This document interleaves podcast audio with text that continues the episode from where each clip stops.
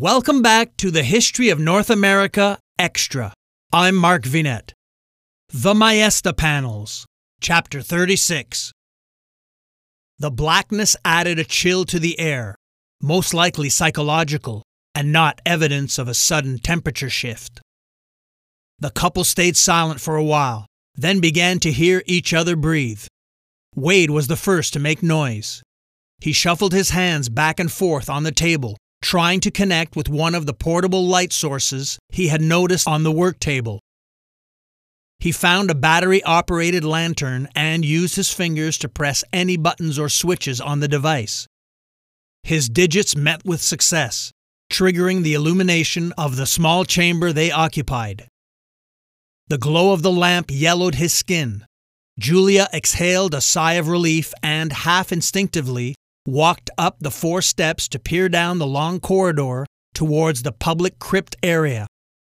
Her action confirmed that it, too, was enveloped in complete darkness, except for the dim residual hue of a red emergency exit light.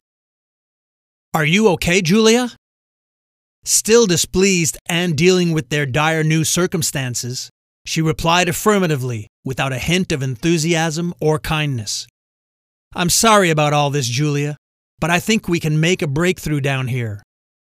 Wade brought two folded plain metal field chairs close to the table for them to sit, and grabbed two nearby sealed bottles of water. Julia had her chair and beverage. Now she wanted Wade's explanation. "I'm listening," she said in a voice that seemed to regain its normality of understanding and gentleness. "Okay. Here it is."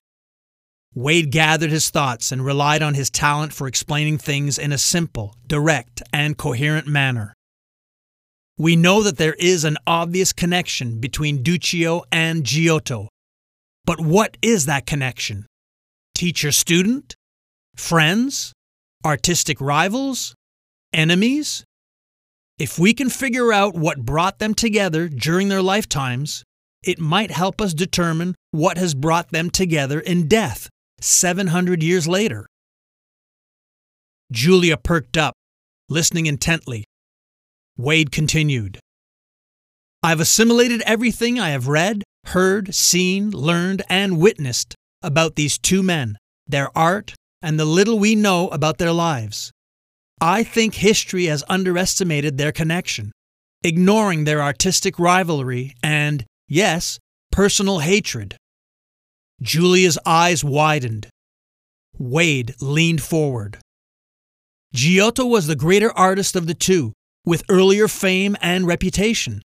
I believe that he tried to derail a younger, up-and-coming competitor by somehow being involved in serious accusations against Duccio."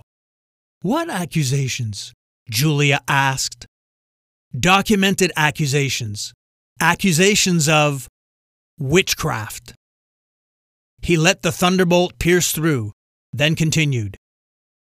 "History tells us that Duccio was accused of witchcraft, a serious medieval crime. But history does not reveal who accused him and how he escaped serious punishment or cruel death at the hands of the papal inquisitors." "Escape how?" Julia pursued.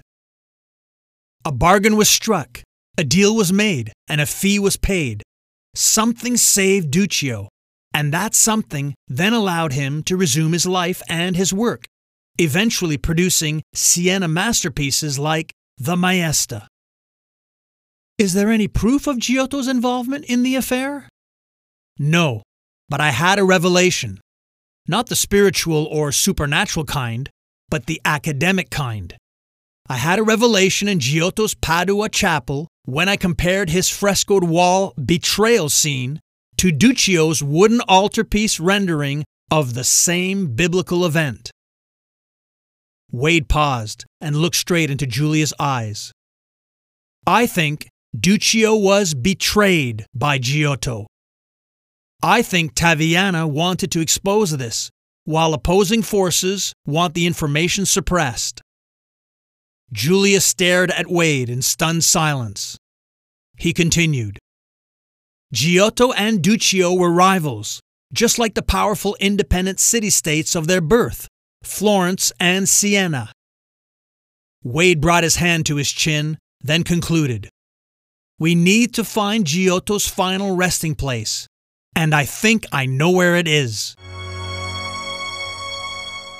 I'm Mark Vinet, and I hope you enjoyed the listen.